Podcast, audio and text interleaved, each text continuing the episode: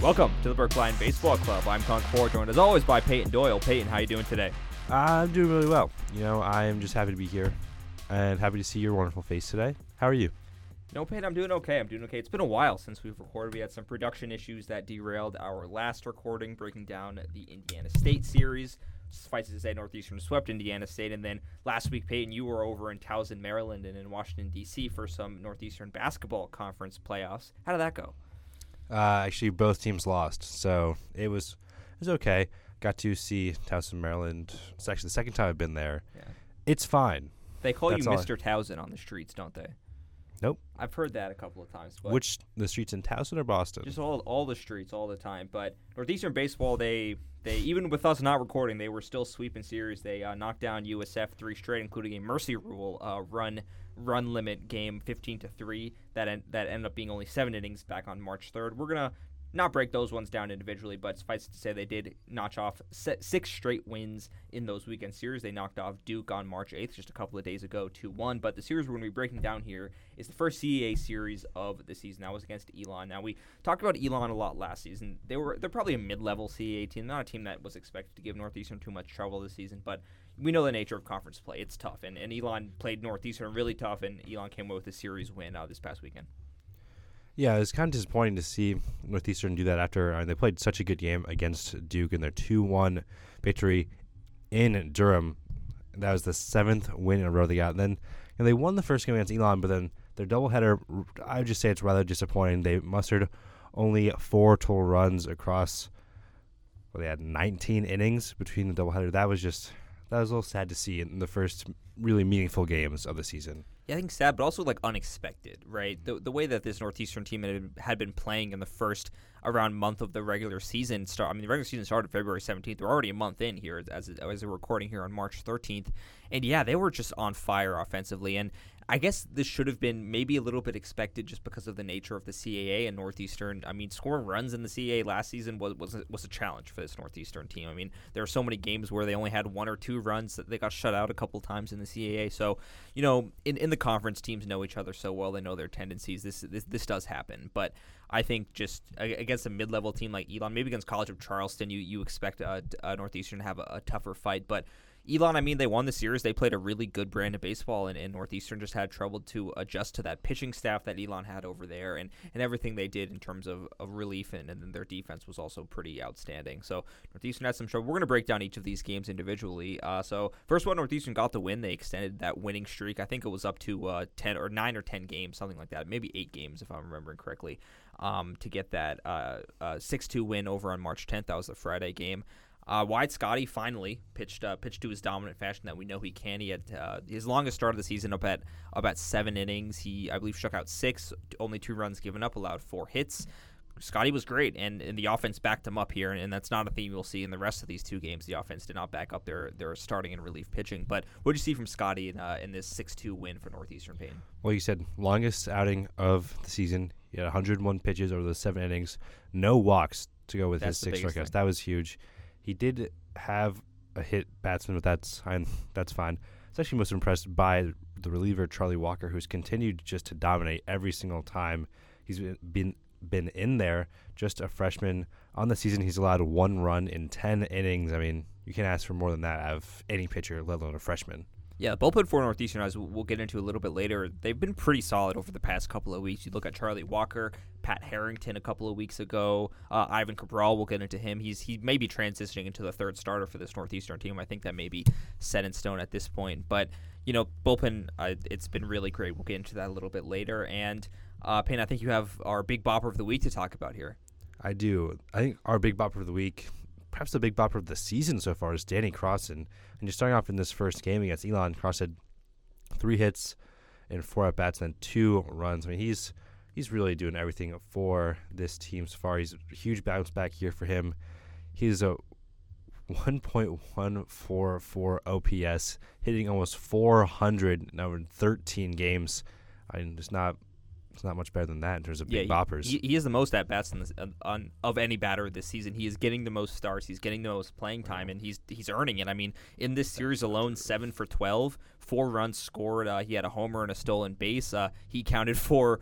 I believe 30% of Northeastern's total hits and 40% of their runs scored in the season, or in the series, I should say. And we talked about this a couple of weeks ago when we last recorded that Crossan getting back into form is huge because remember last year he hit under 200. He did not exceed expectations. He had that hand injury that hampered him uh, for the majority of the year, and getting him back as a really solid bat, he, he's not going to offer you know the most power of any Northeastern player. I mean, of course, Alex Lane and Mike Sirota are probably going to out outpower him and, and out hit the baseballs out of the park, but he's going to be a really solid average hitter, and he's going to get on base a ton. You talked about that OPS. That's highest among qualified hitters. I think Harrison Feinberg is a hair over him, but he has a lot less at bats. So among qualified hitters, I'd say Crossan has the highest OPS. But I mean, it, we just can't overstate or understate how good it is to get him back to form for this team. He's batting cleanup or he's batting third in every single game so far this season.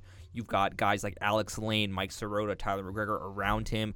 Uh, Luke Beckstein getting on the action sometimes. Like I mentioned, Harrison Feinberg. We'll, mention, we'll talk about Cam Maldonado in just a second here. This lineup is really clicking in it, it, clicked in this first game, but as we'll get into in the later games, it just it didn't really come to play. And I mean, Crossan had the best series. He, like I said, went seven to twelve. He had two plus hits in each game in the series, but the but the other pieces around him didn't really uh, come out in the in the final two games of the series.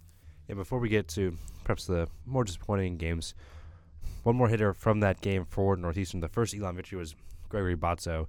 He's uh, he's playing very well as Northeastern's catcher. He didn't hit very well at all last year.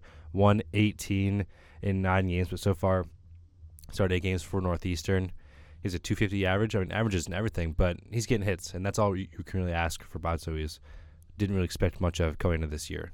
Yeah, so I mean, catcher position was going to be interesting for Northeastern, right? I mean, J.P. Olson departing. A lot of these top players are. I mean, we talked about Olson just a second. He was a catcher that played really well behind and played. Also added some speed at the catcher position that you don't always see. He was a guy that would have been tough to replace, and Batzo's done a good job. And you mentioned Charlie Walker for a second. I'm just going to go back for him just a second. As a freshman, he's given up one run in 10 innings pitched. Guess how many strikeouts he has, paid in 10 innings? 10 innings, I'll go with uh, 18. He's got 17, right on, right on the money. I mean, so many uh, outings where he has three plus strikeouts. He had three against Elon uh, in this in this outing where he was pitching in the highest le- leverage innings. Yeah, the team was up four runs, but that's still close to a save situation. That's still a situation where one swing of the bat can tie the game uh, if the if the bases are loaded. So Walker has been really really good, and and these these young arms for Northeastern. We talked about it last season as well. I mean, we'll get into Ivan Cabral like I said, but Walker Cabral Harrington's not a young arm, but a new arm to this bullpen. He's been solid so far this season. It's nice to see these bullpen arms get back into form here, and it's nice to see Northeastern's bullpen really take a step forward when the starting pitch pitching hasn't been all the way there so far this year. Yeah, and talk about the stars. I mean, that hasn't been the most consistency. We've seen some of Matt Downing. He just hasn't. I mean, he hasn't done enough for this team. Is a six ERA in his three starts. Yost, he's really struggled out there, and yeah, we'll we'll, t- we'll get into Yost yeah. in a second here when we talk about the second game for sure. But it's nice yeah. to see, yeah, younger guys like Cabral, Walker, and then you have new guys as well, like Griffin Young, who performing well out of the bullpen. Right, and and we'll we'll get into the second game right now. So Northeastern in their second game, this was a doubleheader, the game one of the doubleheader on Saturday. They lost four three in ten innings, and this was a really disappointing game because Northeastern they got on the board first. Uh, and every single uh, run besides this first run was was hit uh, on a homer.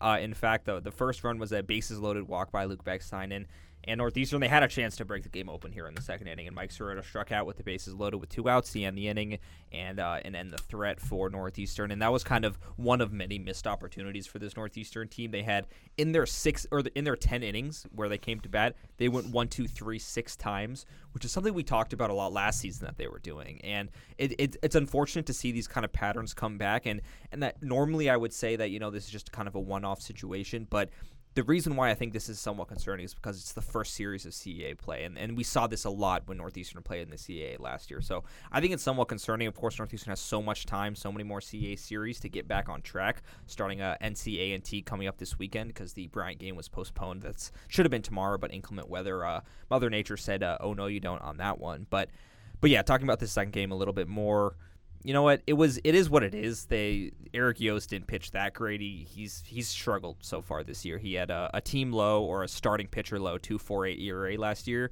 So far this season, he has 18 earned runs and 17.1 innings pitched. He's yet to pitch past the fifth inning in any game, and it, it's just been really it's been really weird because Yost was arguably more dominant than Wyatt Scotty last season. Scotty, of course, got the headlines because he was a pure starter for Northeastern. Yost got some more swingman opportunities, pitched long relief innings, but Yost was arguably the best pitcher on this Northeastern staff last season, and, and to see what's been going on with him has been has been really surprising so far this year. Yeah, it's just been really disappointing for Yost. And in that game behind him, he had Jake Gigliotti, and he had a rough start to the season. You know, he got nine runs in his first three and a third innings, but over his last seven, he hasn't allowed a single run, and he struck out six guys.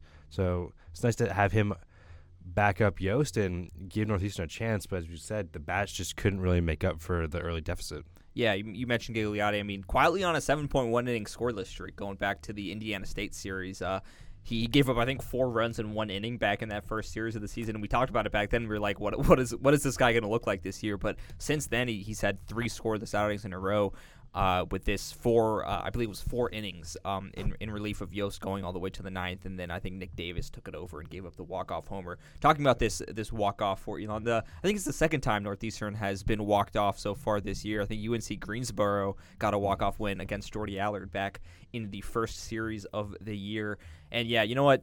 It's it is what it is. Like it's tough that to get walked off in the tenth inning on a solo homer, especially the way that the bullpen had responded. But I think the biggest thing here is yeah, Northeastern got that game tying homer, and I think it was Danny Crossan that tied it up uh, three to three with the solo homer. But you have a guy like Gigliotti getting these high quality innings in the late innings. I mean, it's not the middle innings. He, he pitched the sixth, seventh, eighth, and ninth innings. You have him throwing up zeros on a team that that offensively speaking isn't that great and, and you can't get anything going in return that that's pretty disappointing for the offense it's something that i did not expect to see. I expect northeastern to run elon out of the out of the i would say building out of the ballpark uh, in this series but it just didn't come to pass in that in that first game in the doubleheader and you know looking at takeaways here we'll get into the third game in just a second but i think like i wouldn't be concerned if this was not the first caa series but i think it being the first CAA series makes me simultaneously concerned, but also like, okay, they still have some time to, to make up the ground, make up some ground, and, and find a way to get a conference ready offense here as they get into more conference games.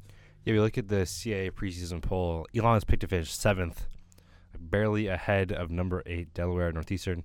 Yeah, they're, they're a middle of the pack team yeah, coming into this season. It's not that impressive. Northeastern, Northeastern just got five hits yep. in this game. I mean, one, two, three. They were 0 14. Yep. Um, I don't think anyone has held those three guys, McGregor and Lane and Sirota, hitless any game this season. That's just. I, I mean, that, it's a credit to the Elon pitching yeah. staff. They knew what they needed to do, and they needed to shut down Mike Sirota. They did that. Uh, they they couldn't get they couldn't get Danny Crossan shut down. Alex Lane as well, like you said. Uh, he after I mean a, a massive series against uh, UCF, he, he was shut down uh, pretty significantly in this one. And it was really the secondary hitters. I wouldn't say Crossan is necessarily secondary hitters, but the middle of the lineup to the bottom of the lineup hitters. We'll talk about Cam Maldonado as well. That really, and Marco Bozzo, as you mentioned earlier, that those are the hitters that played the best for Northeastern. Or is it Gregory Bozzo? It's, it's Greg. I'm thinking of Marco Bozzo from Northeastern men's hockey. I'm sorry. Um, she also didn't play in the second in the in the second Elon game, but that's okay. Well, thinking of just the way yeah. that this Northeastern team, the bottom of their order, when the top of the order wasn't producing mm-hmm. in, in, some of these games, and the bottom of the order order stepped up, and that's huge. It's the, the secondary bats for Northeastern, where I mean it was the top bats. It was Mike Sirota, who's who's one of the who's the best player on this Northeastern team. It was Alex Lane, Tyler McGregor. Those were the players that were stepping up early on in the season. So even though Northeastern didn't win uh, the series against Elon, they still had some positives to take away. I think.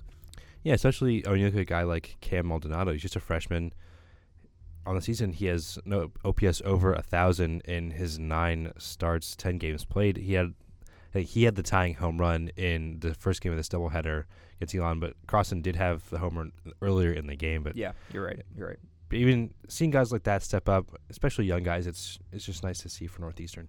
Yeah, so ended up being a, a walk off winner uh, for the Elon Phoenix in game one of the doubleheader. That was a, a solo homer walk off against Nick Davis, who was the losing pitcher, of course, in that one. And then going into the second game of the doubleheader, just around 45 minutes later, uh, Northeastern immediately allowed Elon to get out in front. That was a 2 1 loss for Northeastern. Uh, Ivan Cabral got the start. He gave up a leadoff homer to uh, Kenny Mallory Jr. on the second pitch of the game, which is uh, not great uh, considering they just got walked off, like I said, 45 minutes before. But he settled down. I mean, he gave up two solo homers. Um, but for a freshman, uh, having seven strikeouts of over five innings and only giving up two runs, that's that's pretty good. That, that's a dominant start. And Northeastern, again, just could not get anything going for eight straight innings in this game.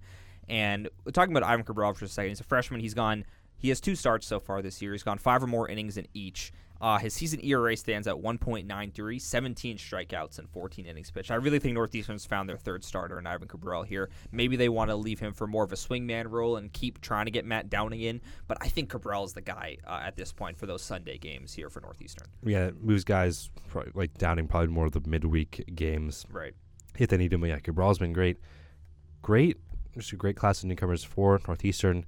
And just looking at their lineup, they had 10 hits and got one run Yeah. out of it. They left eight guys on base. I, They hit they hit into three double plays in the first five innings. yeah, Three. Cabral deserves more than that. Right. Some of that, and that's unlucky, but still. And you get, in total, you had 13 guys on base. You have to, you got to score more than one run. Yeah, I mean, and look at the ninth inning as well. Cam Maldonado had a bases loaded sacrifice fly uh, with with one out, or I should say with no one out. Uh, Northeastern loaded the bases with no one out, and they couldn't tie the game. they couldn't get two runs. Uh, Spencer Smith struck out with runners on the corners, and then after a Danny Crossan walk to load the bases back up, Luke Beckstein struck out uh, to end the game. And this was just a really tough loss because you, you, you think about the, the way this game went. The pitching kept them in it time and time again, right? And it was kind of unexpected for, like I said, a mid level team like Elon to, to to host Northeastern first of all and and, and beat them in, in a game like this where Northeastern's pitching pitched so well. We've seen Northeastern out like boat race these teams out of conference and win 15 to 10 against uh, Indiana State or UNC Greensboro. Those kind of games against Elon in conference, they only score one run and it comes in the ninth inning when they had the bases loaded and no one out. It's it's, semi inexplicable. And talk about Griffin Young as well uh, in relief for uh, Ivan Cabral. Three scoreless innings, uh, another great outing from the bullpen. No hits allowed and three strikeouts. Griffin Young uh, starting. I mean, just a, a fantastic, uh, fantastic uh, outing there. Not a start, of course, and he's a the grad student transfer, I believe, uh, for Northeastern.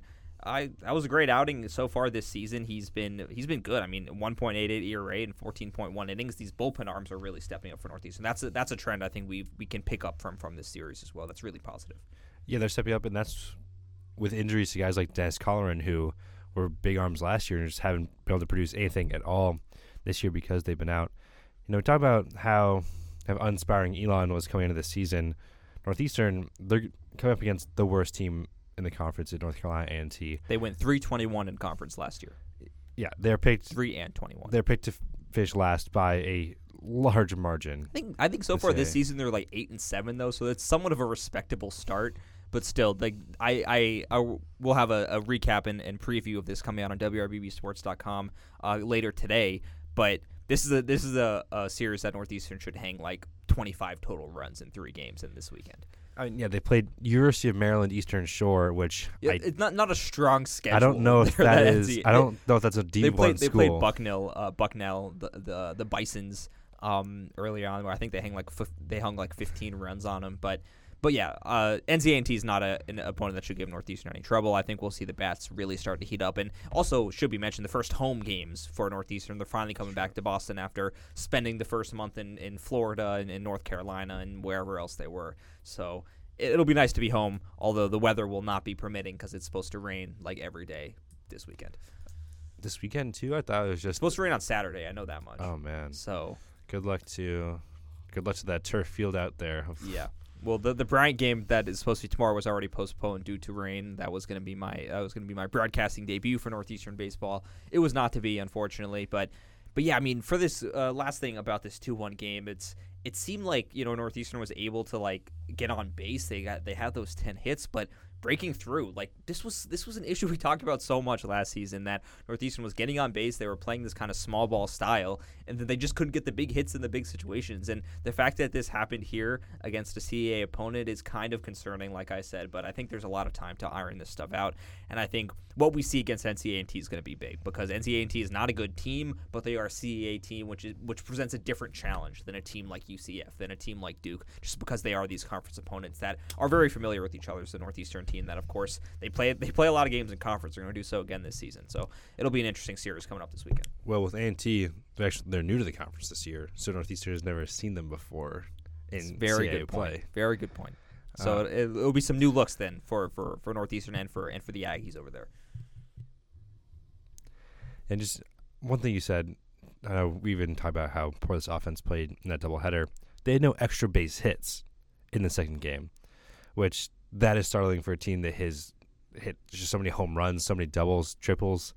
Not a single one of their ten hits went for extra bases. That's I mean, that is Yeah. kind of the main issue that we're Yep. that we saw last season and that We saw this a lot last Yeah. year. And and talking about like the power aspect, no home runs in the first two games for Northeastern. And that six two win, they didn't have any homers, but they still won and that was kind of that small ball style, you know, get get runners on base, move them around and then get the big hits with runners in scoring position. But Northeastern only had eight home runs in twenty four conference games last season and excuse me, uh, two home runs in, in these three games. So there is there is kind of a trend with the lack of power in conference. Northeastern has it's happened to them before. Of course, this is a very revamped Northeastern lineup, so not too concerned about the power. I'm just kind of concerned about the style and, and the way that Northeastern just. They, it seemed like the offense just kind of left in that doubleheader game. Like they had their opportunities, they just couldn't convert. And I feel like it all kind of came to a head in the final inning of the final game when they had the bases loaded, no one out, and couldn't score more than uh, more than one run and, and tie the game up at two. Yeah, it's definitely just disappointing to see. Maybe, maybe being back home changed their approach, and they're still 10-3 on the season. Yeah, That I should mean, be- it's still a great yeah. start to the year. It's still I, they had I think the best start in the Mike Glavine era uh, when they started nine did. and one uh, this year, and they had that Duke win, which was which was big, a, a nice two one win.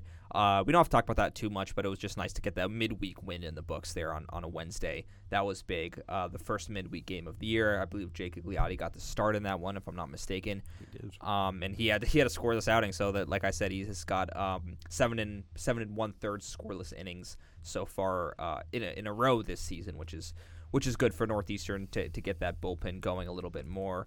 Um, yeah, so Gigliotti had three scoreless innings in that one. He ended up getting the win, but that'll probably do it for us here at the Brookline Baseball Club. Pretty short episode, just recapping and previewing NCAA is not going to be that big of a challenge for Northeastern as we would hope. Uh, some programming notes. We will be on the air, weather permitting, for all three of these NCAA T games. You can catch all of our WRBB coverage either on WRBB Sports Plus or WRBB 104.9 FM. Peyton, any last words before we sign off? Uh, just stay happy out there, folks. Payne is stealing my closing line here, but that's going to do it for us. You can catch all of our coverage. We'll have uh, some more written coverage coming out on WRBBSports.com. Myself and Jack Sinclair have an article coming out soon. Thank you all for tuning in to this episode of the Brookline Baseball Club. We will see you next week here, signing off for Peyton and Khalin Kapoor. Stay happy out there, folks. He's copying me. Bye.